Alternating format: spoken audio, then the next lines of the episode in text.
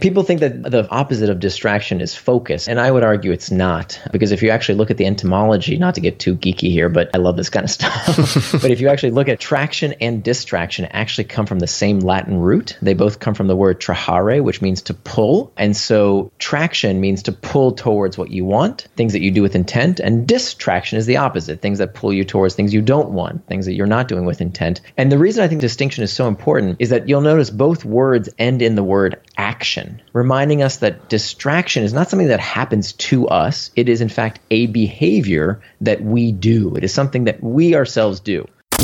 This is Super Fast Business with James Schramko. James Schramko. Helping you build your business super fast. Fast. James Schramko here. Welcome back to superfastbusiness.com. This is episode 682 and I have a special guest here called Nir Eyal. Welcome. Thank you, James. Great to be here. Your name is familiar to my listeners because you wrote a fabulous book called Hooked. And a lot of people listening to this podcast have businesses where it suits them to have someone sticking around. We have a lot of subscription businesses. Mm-hmm. There's quite a few software as a service businesses plenty of coaching on retainer type businesses and information products as well. So, of course, we've got a couple of e commerce people and then some, you know, if it was a bell curve, there'd be a few people distributed either side of that. Now, you have uh, a lot of traction in this particular topic because you're a graduate and instructor in Stanford's Graduate School of Business. You've studied and taught behavioral design uh, with industry leading experts and scientists, and you write, consult, and you're sort of in that intersection of psychology, technology, and business. Mm-hmm. You have a blog, nirandfar.com. That's N I R, just if you're going to be typing that in. And your writing's been featured everywhere Harvard Business Review, The Atlantic, TechCrunch, Time, The Week. Psychology Today and my Kindle. so I'm pretty excited about it. And you've got this new book called Indistractable, which is really interesting because your first book kind of taught people how to create things that hook people. And this book is coming at it from a different perspective it's not like a naysayer, doomsdayer book about how evil and destructive things that hook you are. It's more an educational on how to manage those things is sort of the way that I take it. But I'd be really interested in how you came at it and what was the evolution of those two books that I'm familiar with at least. Yeah, absolutely. So that's everyone's first question. How does the guy who uh, wrote Hooked now write this book about how to get unhooked? And, uh, you know, somebody told me once that wisdom is found in the seeming contradictions.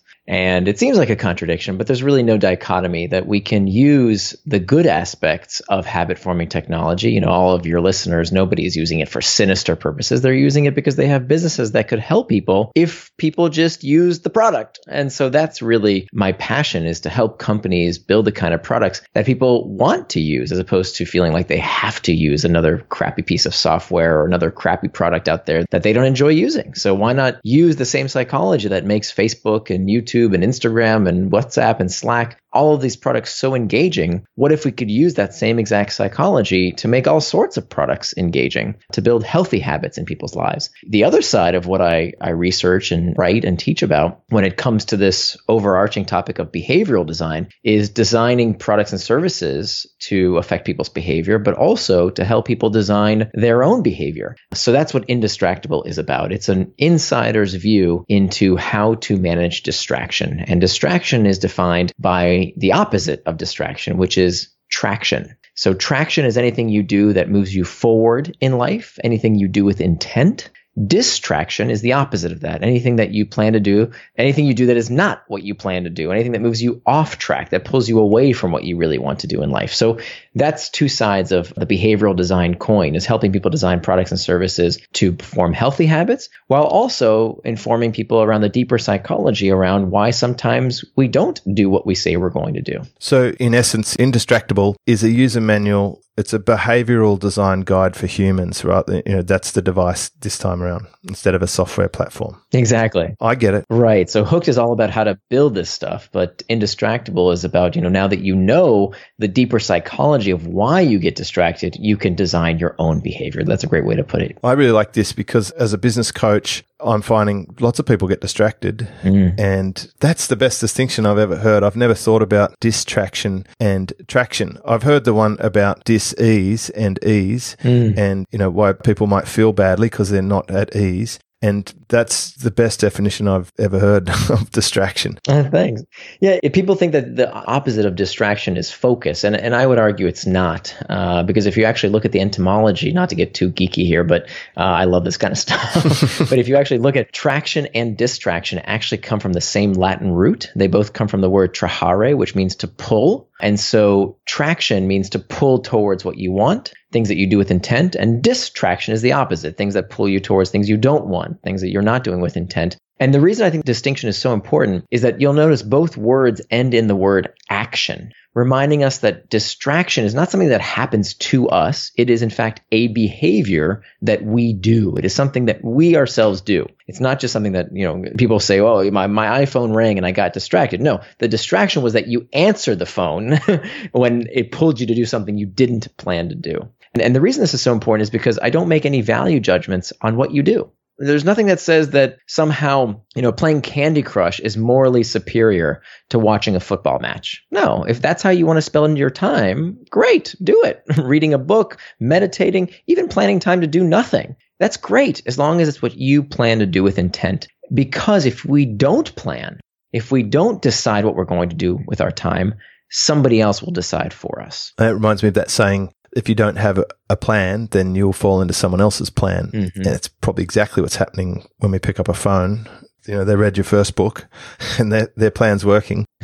Yeah, yeah, that's right. Just when I thought you'd explain distraction and traction as best possible, and then you add the action one, you can see that word hidden in there. It's great. Mm-hmm. It also explains. Well, I was a bit confused the other day. I was watching a video from Gary Vee, and he was talking about how he's the most unfocused, focused mofo, or something to that effect. It was really confusing. He was saying he's very focused because he's unfocused. But now, if I think of it more in terms of traction, he's just applying traction in multiple areas. So that's where the um, the fuzziness comes around. The difference between focus and traction. Mm. I like the traction way of thinking about it. It makes a lot of sense. Yeah. If you want to focus, that's great, by the way. You know, if, if what you want to do with your time is focus. We could be focused on being distracted, I imagine.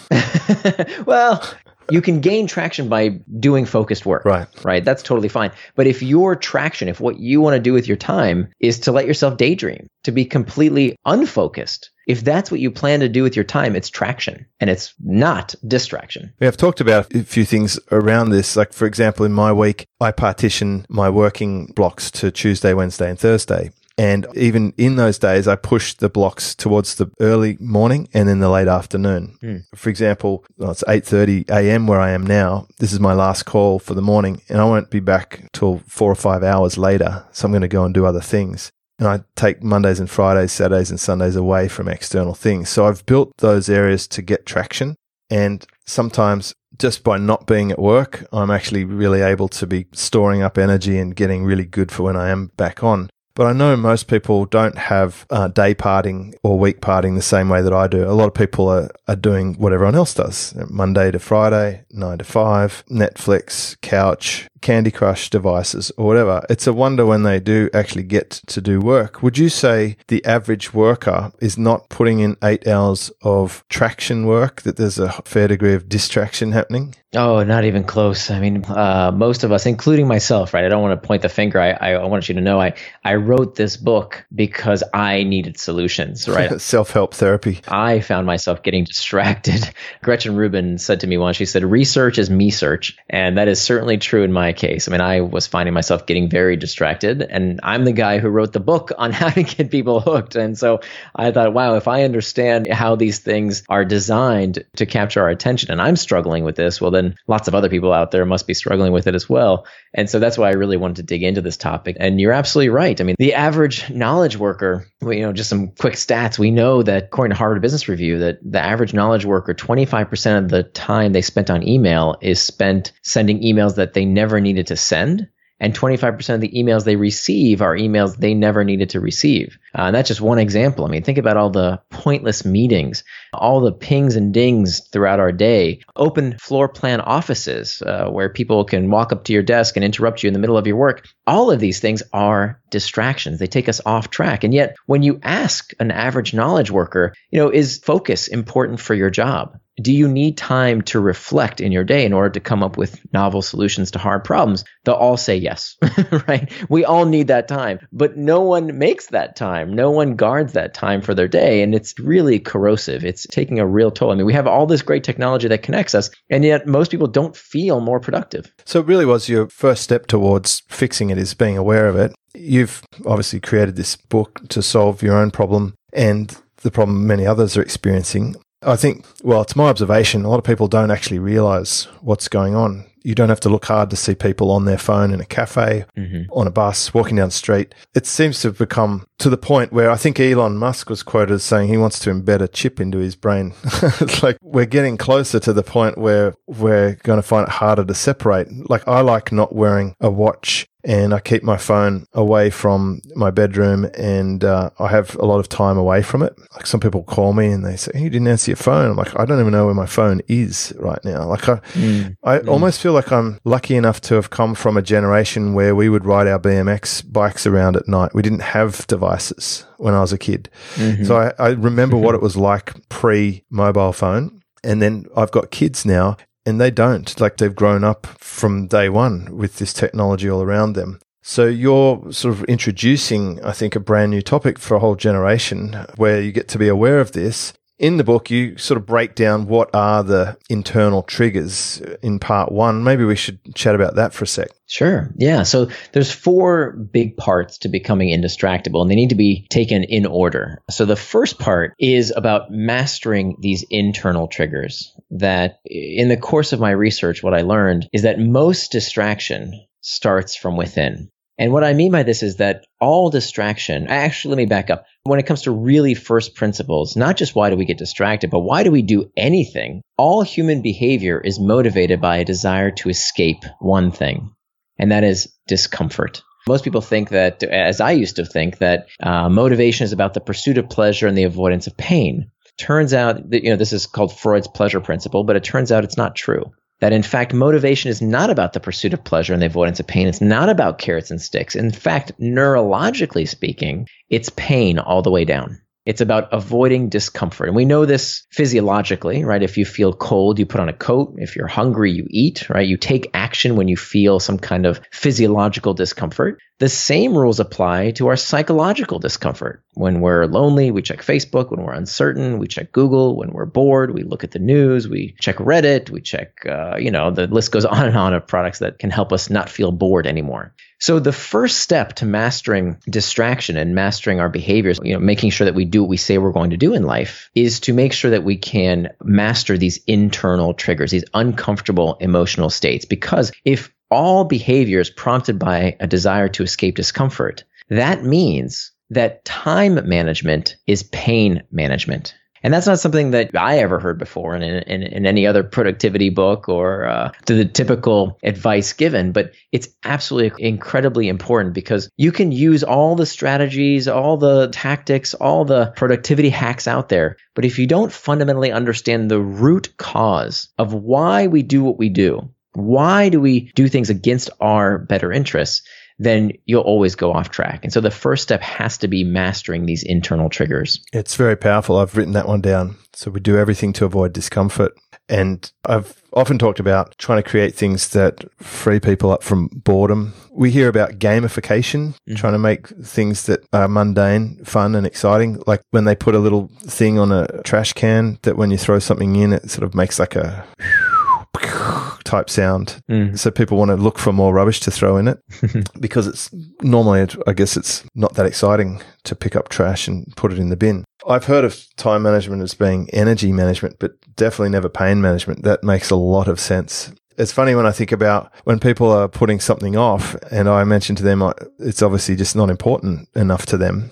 I guess I was skirting around the edge but it's, it's not important enough because they're not in enough pain that they need to solve it by the sound of it. Right. So what, one form or the other, right? So even the pursuit of pleasure, right? Even we say, well, don't we pursue pleasure? Doesn't something feel good motivate us? Yes, but you're not taking it deep enough. The deeper reason why pleasure motivates us is because of desire, wanting, craving. These things feel psychologically uncomfortable. There's a reason we say love hurts the process of wanting and desiring something is itself psychologically destabilizing and uncomfortable. That's what prompts us to act to satisfy that discomfort, that itch, that wanting. Well, I have to ask then, I do occasionally encounter at the higher level of coaching, people start reaching a ceiling on where they're comfortable in business. And I'm suspecting that they start self sabotaging their ability to succeed because it might be too painful or discomfort uh, might arise if they push to the next level and attract more attention or feel like there could be potentially more pressure on them or expectation. Sure. Is that what's happening? Uh, this is such a great example of of how we have to get to the root causes, whether it's distraction in our home life, whether it's distraction in our work life, our kids. What I've noticed recently is that we're very quick to blame the tools, what I call the proximate causes, without understanding the deeper cause. And so you're absolutely right.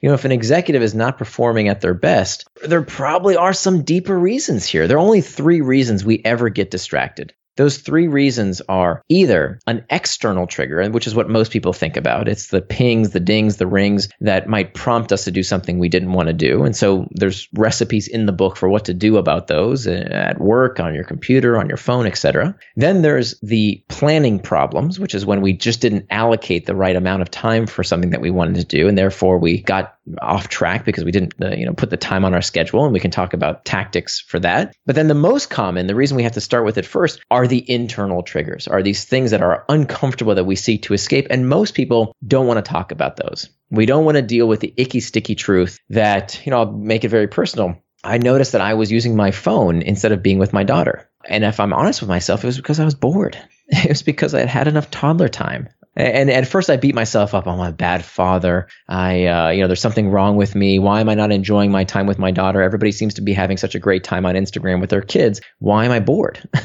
right? Why have I had enough? But it's only when we start dealing with those real problems. You know, if you find yourself very distracted at work, there's a section in the book where I talk about why distraction at work is a symptom of a dysfunctional culture that there's always these deeper causes of kids especially you know when it comes to why kids overuse technology. We love to blame the technology but the research is showing that there are deeper reasons here why our kids are overusing technology. So the real moral of the book if there's one thing i want people to take away it's to look for the root causes not to just blame the proximate causes the tools of distraction but to understand the real cause of distraction. Because look if you think the world is distracting now just wait a few years right? Just wait until virtual reality or whatever else comes down the pipes Neuralink, as you mentioned with Elon Musk, the world's going to continue to be even more distracting. So we have to prepare ourselves now because look, these companies are going to get you. If you don't prepare, if you don't know these techniques, they're going to get you, they're going to get your colleagues, they're going to get your employees, they're going to get your kids because they understand what makes you click and what makes you tick better than you understand yourself. And I'm telling you this as an industry insider, right? I wrote the book Hooked. Now,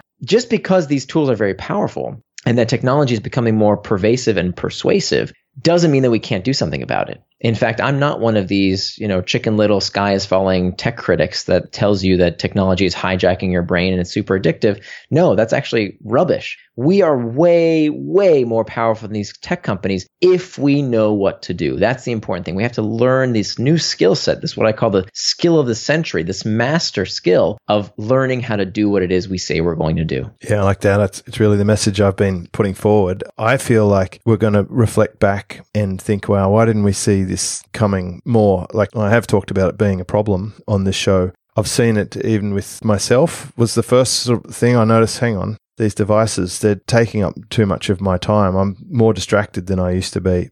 And it was only this time when I actually sat next to a friend of mine and I saw him watching YouTube video after YouTube video after YouTube video after YouTube video. And he wasn't doing any work. Like I wasn't one of those people who ever watches YouTube at that time. I was, I was super serious and very, very focused in my work. And I didn't realize that's how the ordinary consumer is behaving. And I was like, no wonder they're not getting anything done. like, I did want to spread the message. So like, that's so true. We can take control. Yeah. And I recently played a VR game with my team. I'm visiting the Philippines at the moment. We went into this place and we put on headsets and we went and blew up some zombies together. Mm-hmm. It was very realistic and amazing. Like you could be in a, a shipping container with some tech and be transported into a remote prison with a zombie outbreak. And uh, it's quite a good sort of taste of what's coming with augmented reality and the way we're going. So we really have to get the user controls to ourselves. It's a common theme actually on this show. We've really just come off the back of a, a series of episodes talking about taking control of our own health. Mm. And I'll put this down in the health bucket. Mental health seems to be uh, reported more and more these days. And we have to take control of ourselves and be in charge. So you've given a few ways that you can deal with internal triggers and to reimagine them. And I won't spoil all the fun because I really recommend someone listening to this gets the book Indistractable. I was lucky enough to get an advanced copy and to read through. Let's talk about how you make time for traction. Yes. Because you mentioned before, you've got to block the time off. And I've certainly noticed that's been a, a, huge thing. Way back when I was running a large team, I had to actually close the door in my office just to get stuff done because otherwise I actually tracked it once. I was getting interrupted every two to three minutes all day mm-hmm. with open door policy. Yeah. And it was a joke. Absolutely. it was ridiculous. Absolutely. I mean, this is so important. You know, it's something that C level executives almost across the board have been doing for years and years. I mean, if you, you know, you, you look at the typical C level executive at a big company, they are walking around all day with a clipboard, and typically it's a paper printout of exactly where they're supposed to be that entire day. And that's a practice that I think needs to trickle down to the rest of the organization. At least if you're the kind of person who struggles with focus and distraction and, you know, people constantly asking for requests on your time. And, you know, the problem is it used to be when you were in the office, you, you might be interrupted by your colleagues. But of course, today with Slack and email, we're constantly interrupted all the time by people.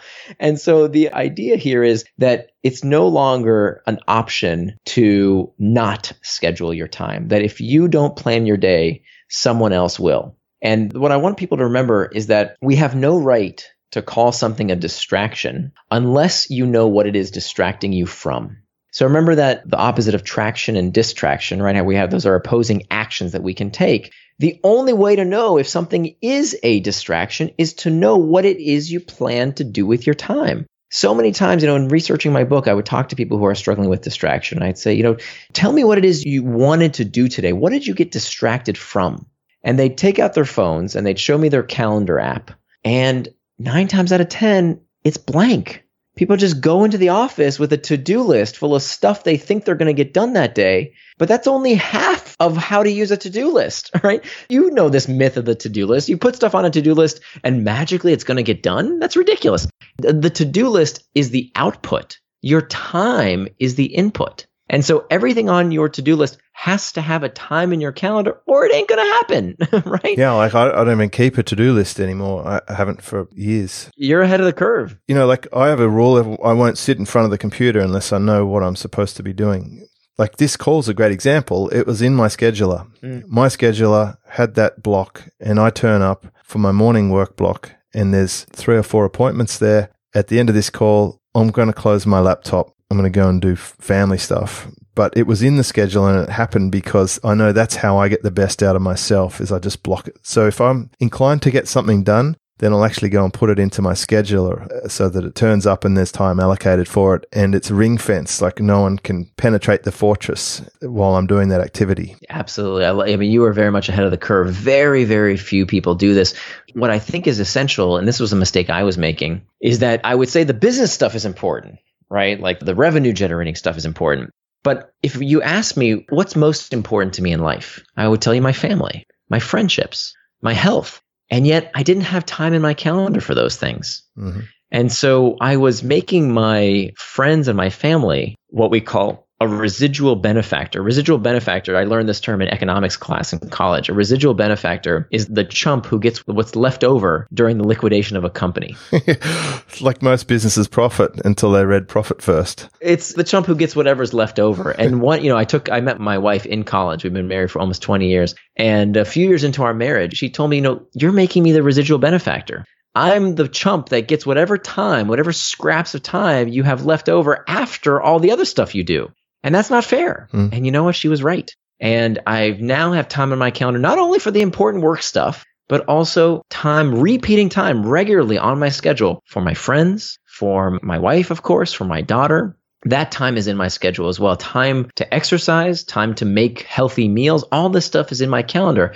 Because if I don't make time for traction, if I don't turn my values into time, I can't live out my values. I can't do what it is I say I'm going to do. I can't become indistractable. So that's the critical second step. Wait till you're planning your schedule around tide charts. Like me, I, I surf every day, and that's why I have a four to six hour gap, even on my work day, because you have to allow for the changing tide. It moves by about an hour a day and then you have to have time to go to the right place, the right break with the correct swell direction. All fun. Yeah, I mean this is this is a perfect example, right? What you do with your time, that's consistent with your values. Surfing is consistent with with your values. This actually brings up a really interesting point because you say, "Well, but my schedule changes, right? The tides change every day. What do I do about that?" Right? And and the analog I think for the office worker is we had some emergency, right? Some blow up happening that we couldn't have planned for. So the idea is we want to review our schedules as frequently as they change. Meaning, for most people, the cadence is about once a week. So I'm, I'm going to give you a link that you can put in the show notes. I built this tool because I kept getting asked for this. An easy tool, like a very simple tool. Google Calendar is way too complex for that. Just a very simple tool to make a weekly template. For most people, you know, commuting to work is, occurs at the same time. Lunch occurs about the same time. You know, they can carve out some time for their emails or for meetings or whatever it might be. That occurs with a regular cadence from week to week. But some people, it changes every day. So what you might want to do is have a, what's called a, a daily stand up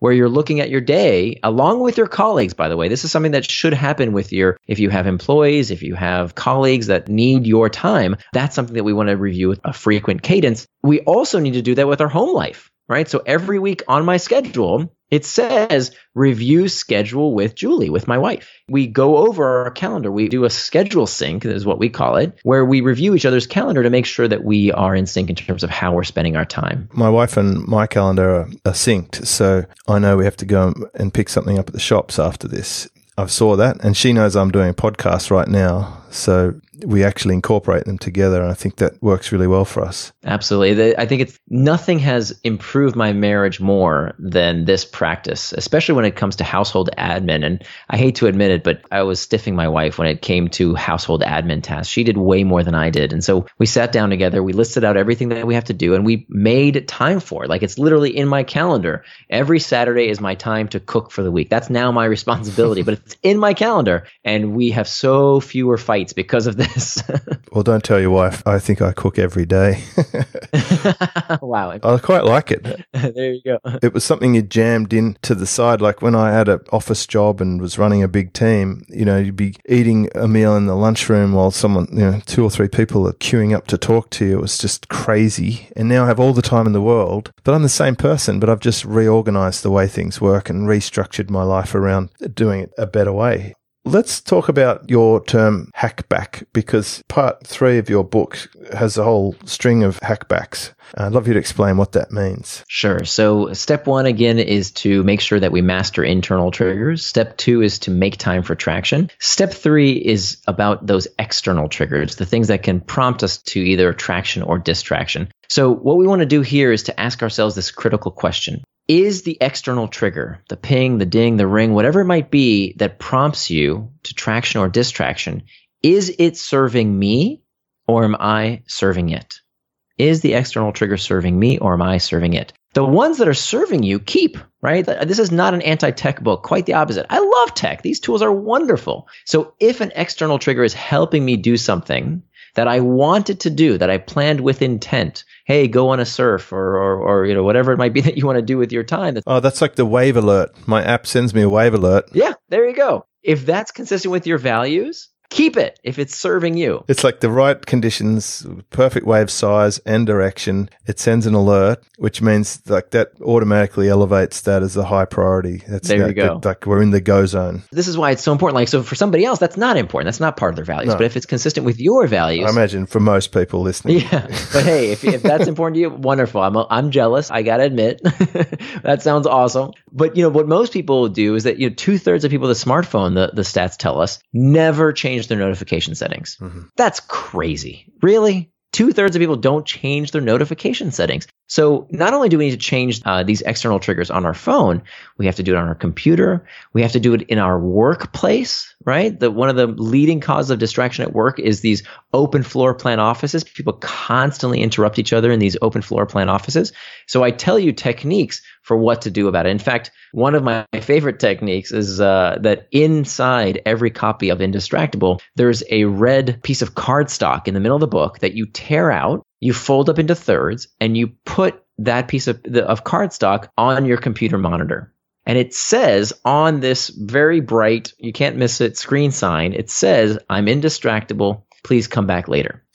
so it's this message that we send to our colleagues that for a few minutes, I need some focused work time. As people say, oh, I put on headphones. You know, that doesn't work. All right. People think you're listening to a podcast or YouTube or whatever.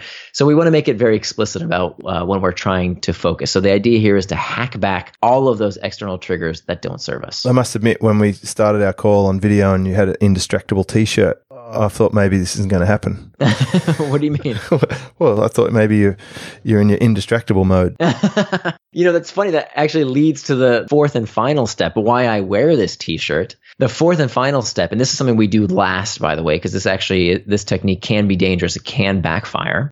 But the fourth and final technique, after we've mastered internal triggers, after we've made time for traction, after we've hacked back external triggers, the last technique is to prevent distraction with pack pacts. And there are three types of pacts, but the most important pact is called an identity pact because it turns out that long term behavior change is identity change. And so the reason that you saw me in my indistractable t shirt is because I wear this to constantly remind myself what I am.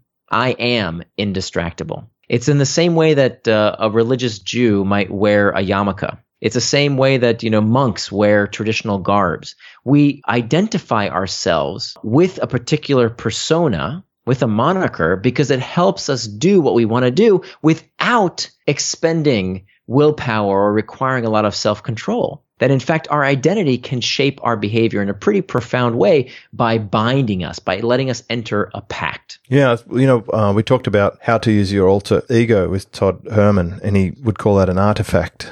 So when he puts on his glasses, it sort of transforms him like a superhero. That was episode 635. If someone's listening, they want to slip across, have a listen to that afterwards. I like that. Putting on the uh, on your t-shirt puts you in indistractable mode. Mm-hmm. Putting the little red card on your computer says, "Hey, I'm I'm not available right now." I saw you did an interesting post on Slack because some of the people who are anti Slack say it's too distracting. And then you did an article about the people who work at Slack and how they deal with that. Yeah, that's right. That's right. I mean, we, you would think if technology causes technology distraction, then this company that people blame, this product, I should say, that people blame for causing distraction, the employees who make the product use it more than anybody. They should be the most distracted people on earth. And that's not the case at all. No. Uh, that in fact, at Slack, Slack is this great example of a company that doesn't have the distraction problem that a lot of other companies have because the source of the distraction at most companies is not the technology, it's a dysfunctional work culture. It's companies where people don't feel what's called psychological safety, where they don't feel that they can raise their concerns without getting fired. Because look, distraction at work is a problem like any other. And so if you struggle with distraction at work, if you're constantly being pinged and dinged by your boss and your colleagues, you're always expected to be on. That's a dysfunction because you're not talking about a problem that bothers you. It's like a family where people hate each other, but no one can talk about the problems. Uh, and so that's the same thing that occurs in these organizations. So, number one, the organizations that have a work environment with psychological safety, that's the first criteria. And Slack has that in spades. And I talk about in the article and in the book about how Slack creates this environment of psychological safety. It's interesting. They actually use Slack to generate that environment of psychological safety. The second thing you have to do is that you have to create a place for for people to talk about their problems, right? And and it turns out that distraction is just one of many problems that I talk also in the book about Boston Consulting Group. And I used to work at Boston Consulting Group. It's actually my first job out of college let me tell you, really sick culture, at least at the time. They've really converted that. They've changed it a tremendous amount now because they uh, have these what's called predictable time off meetings where people can talk about this problem of how can we give everybody on the team predictable time off. And now with that forum, what's amazing, when they gave people a forum to talk about their concerns, they had all kinds of other skeletons in the closet, all kinds of other things that people weren't talking about. And once they could talk about those problems, They could serve their clients better. Employee retention increased because they could finally start talking about their problems for once. And then the third thing that these companies do that manage distraction, that, that create an indistractable work environment, is that the leadership exemplifies being indistractable right? These are companies where at Slack, I, I, interviewed a few folks in the book where people, when they have a meeting, put their phones away. They give each other the full attention. They allow their employees to turn off on nights and weekends. In fact, surprisingly enough, if you walk into Slack headquarters, there's a big neon sign on the company walls that says, work hard and go home. And everybody from the CEO on down lives out that motto right? They will chastise you if you're on Slack channels on nights and weekends. That is not something they do there. They exemplify how to be indistractable through the leadership. Yeah, we use Slack and love it. And I love what you said about psychological safety. That's exactly what I believe. I've lived the dream. I've worked for those multinationals uh, who grind you out to a pulp. And, you know, I'm sure all the blood, sweat, and tears I shed in those places are long forgotten. Mm-hmm. In my, my own team, we Slack and we can see the calendar. I want to make sure people have lots of time off. It's great when they have a notification saying they're away and we can all work around that and pick up. I want them to have a good life. That's like our core value because it's hard doing transcriptions for my podcasts and my videos. I'm always talking about lifestyle design and surfing and having a great life. And I want my team to have that too. I know it's not, not like they're doing all this hard, difficult work so that I can have a great life. Yeah. It's like, let's all share in this together. Right. And it's very important in this right. online culture. And it benefits you, of course, as the business owner because I want them to take their kids to school. I want them yes. to take their partner to the movie on a weekday. I, like, if we're going to have the benefit of working from home and we don't have time critical deadlines in our business, we're more or less a publishing business now. Mm-hmm. We don't have end customers that we have to serve. Like when we had a service business, we had 65 people in our business at one point and we ran an SEO business for seven years. But even then, we had enough depth in the team that we could rotate and replenish. And that was our strength. We stay strong and agile. Absolutely. Absolutely. And that increases employee happiness. It decreases uh, employee churn. And that and that's the most expensive part, right? Who oh, sure. Hiring and firing sucks. it's horrible. in a sales business, 50% of the oh, sales force leaves every year. Ridiculous. In our business, my uh, team are coming up to 10 years in January, and that's they're a remote team. This is important. So they're in a different country to me most of the time. And the second newest person's coming up to five and a half years. The newest person we only hired a few months ago, and she's having a great time. But stability is great because you develop that intellectual property and they start to be like a, an organism. They know the tone and the way we do things and the culture of the business is very strong. But I think you really put your finger on the pulse there. I would say the one thing that I'm constantly saying to people who hire a team, especially in the Philippines, is that the fear level is very high. If you can lower the fear, you'll get the performance. And so doing things like visiting them in person, knowing a little bit about them, understanding their culture, encouraging time off and not trying to suck every ounce of bandwidth. Like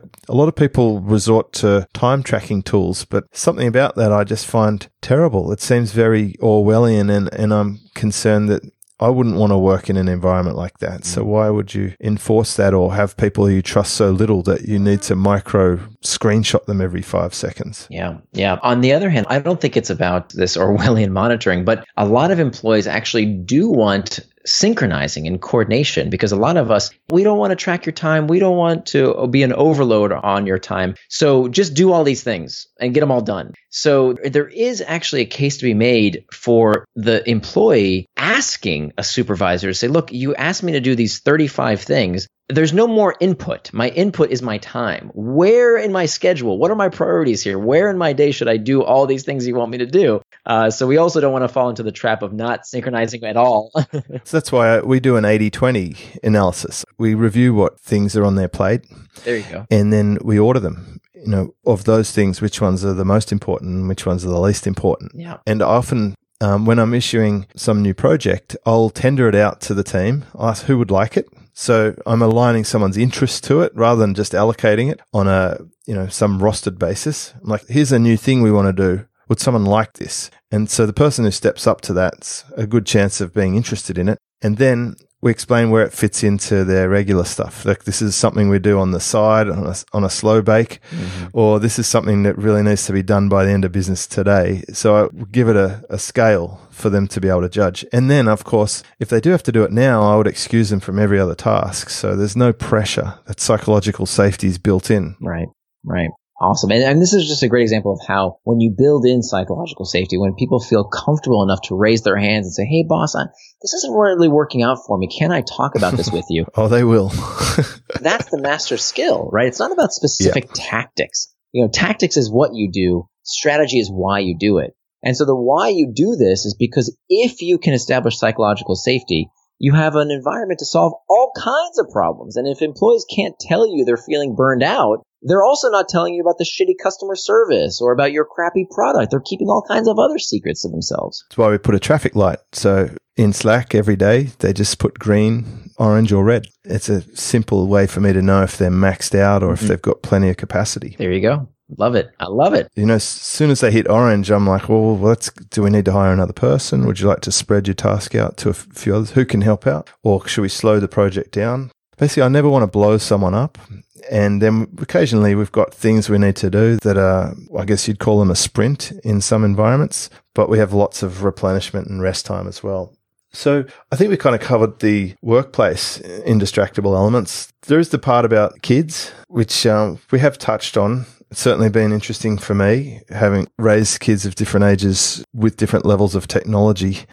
like a new kid coming into the world now is starting on a different base than I was or that someone halfway in between was. So where do you see that going in the future? Yeah, so this is where we really have to understand why our kids are getting distracted. It's about again the root causes versus the proximate causes. And so, you know, one of the problems I see out there is that when we blame technology, by the way, and parents have been blaming something outside of themselves and outside of their kids forever, right? If it's you know, today it's technology, uh, you know, personal devices and uh, social media. Uh, in my generation it was video games, before that it was television before that, it was rock and roll music and comic books, the pinball machine. You know, there were moral panics about the pinball machine. Oh, that's right. Rock and roll was the devil. Yes. so every few years, we get this moral panic that something is melting our kids' brains. And they all stem from the same reason. It's not the thing that's doing it to our kids. It's that we as parents, I hate to tell this to you, and I, it's uncomfortable for me as well. I'm a parent of a 10 year old as well. It's not about all these things. There's always a deeper reason for why they are behaving in these ways that are we are as parents love to blame our kids crazy behavior on something else. But the danger of this is that we don't look at the root causes. We don't figure out why our kids are overusing. So first of all, let me calm some nerves for any parents out there. There is zero evidence, zero evidence that 2 hours or less of extracurricular screen time if it is age appropriate has any deleterious effects. Okay, not one study has shown any problem with two hours or less of extracurricular screen time. Again, if it's age appropriate. What does age appropriate mean? And after the age of two, right? Right. So that's what I mean by age appropriate. So yep. I'm not going, you know, are pools dangerous? Of course, swimming pools can be very dangerous. But once a kid knows how to swim, they can be a lot of fun. Mm-hmm. So, you know, uh, there's a lot of content I wouldn't let my child consume at 10 years old. I live next to the New York Public Library. I'm not going to let her walk in there and just read any book she wants. Reading is very healthy, it's wonderful. But there's some content that she's not ready for, so that she should not be exposed to at 10 10 years old, even though it's just reading. Same with television, same with anything on the internet, right? iPads are not iNannies, mm. first of all. We need to make sure that we give them age appropriate content. Starting with the fact that the social media networks tell you don't let your kid use this until they're 13 years old. Why the hell are parents giving their kids products that the manufacturers say don't let them use under a certain age? Yeah. Oh, but my kids' friends say they're all using it. Well, like in China, they're having permanent vision problems from kids having screen time when they're infants. Yeah, so it's clearly, you know, age appropriate is rule number one. but even when it comes to you know age appropriate content, uh, there's still a lot we want to be careful of. So basically, what we're doing is using the indistractable model, these four steps master internal triggers, make time for traction, prevent hack back external triggers, and prevent distraction with pacts. We're teaching our kids how to become indistractable themselves using these four techniques, starting with why do they really need this? What are they looking for escape from? Remember, we talked about how the motivator for all human behavior is the desire to escape discomfort. Mm-hmm. There's a lot in here. We don't have time to go into all the deeper psychology here, but kids today have a lot of discomfort in their lives. They are looking for what's called psychological nutrients. They are looking for escape from stuff. Even kids with healthy home lives. And we need to understand the deeper reason why they are looking for that psychological escape so that we can arm them with this skill of the century. Because the goal of parents, I think, is not to police our children and tell them what to do all the time. It's about raising future adults right? So what happens when your kids leave the household?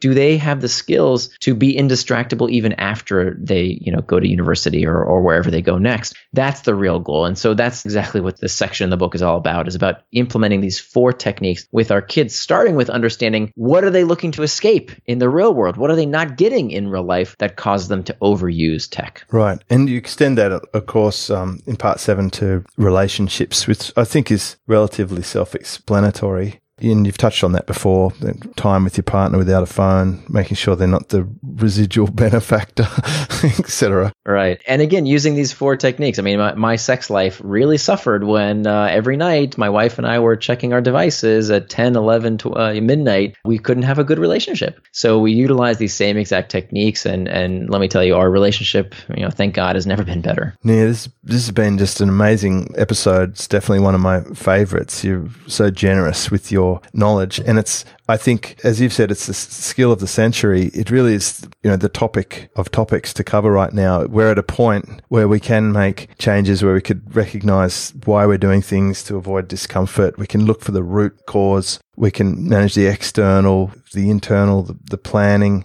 You've given some frameworks the book, of course, is incredible. I recommend it. It's available from all your usual book outlets. And you've also got your website, nirandfar.com uh, where you publish really good blog posts. I enjoyed reading a few of those, especially one recently about how the big companies are now trying to help us measure and monitor uh, how much we're using it because they don't want it to turn into something nasty, I suppose, and, and they want us to manage ourselves better, which seems counterintuitive but, you know, people like you and I are talking about it a lot, and it's just going to get more and more of a discussion if they don't rein it in, like you made the point about safety sells. That's right. That's right. Just like the seatbelt is the analog here, right? There 19 years before any law said cars had to come with seatbelts, car manufacturers were putting seatbelts in cars because guess what? Safer cars sell better. And that's exactly what we see today that uh, tech companies are helping us use their products less, believe it or not, because they want us for a lifetime. They want us to engage with these products forever. And if they hurt us with their products, you know, people aren't dummies. Uh, we stop using a product if it doesn't benefit us. And so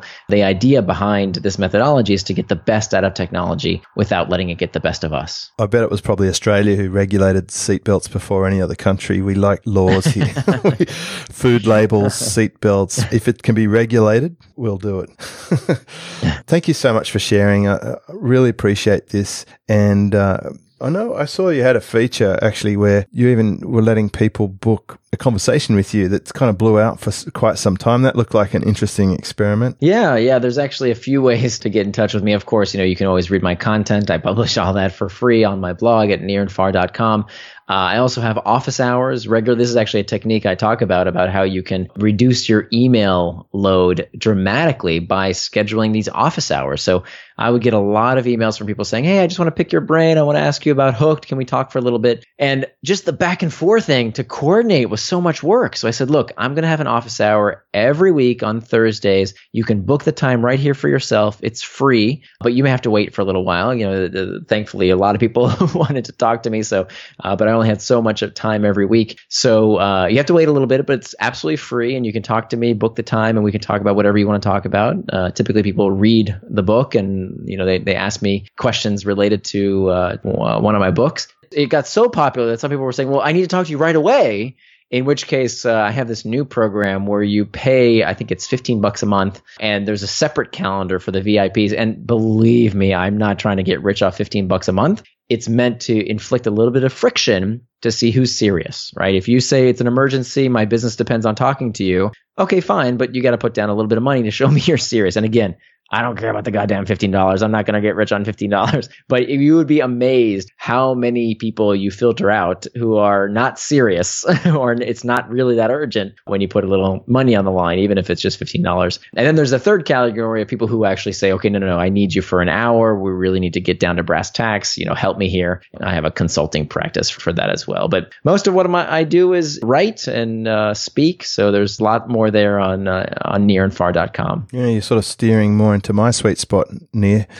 I found it quite lucrative to put up a recurring subscription and to let people chat with you in a private environment. Been doing it for 10 years. Yeah. And it's my prime model. I do have a book, Work Less, Make More, and it's a great conversion device. But I'm sure there's a few opportunities for you to help people. And like you said, I'm not surprised at all when you put a filter we used to do free SEO reports and then we charged, I think it was $20 and it cut down the number of applicants to one fifth, but we got the exact same number of people convert through to a paying customer. Mm. So it's a great idea. yeah. Thank you so much. Unbelievable discussion. I'm really excited about it. I've got some tools as well. I'm going to especially look into this escape aspect of what the children are doing. And I know it's not the tools, it's something deeper than that. And I feel like this story of uh, mastering this skill needs to be out there. And that's why I'm happy to publish this. And uh, it's been terrific. I appreciate it, James. Thanks so much. Discover how to build your business super fast. Check out superfastbusiness.com.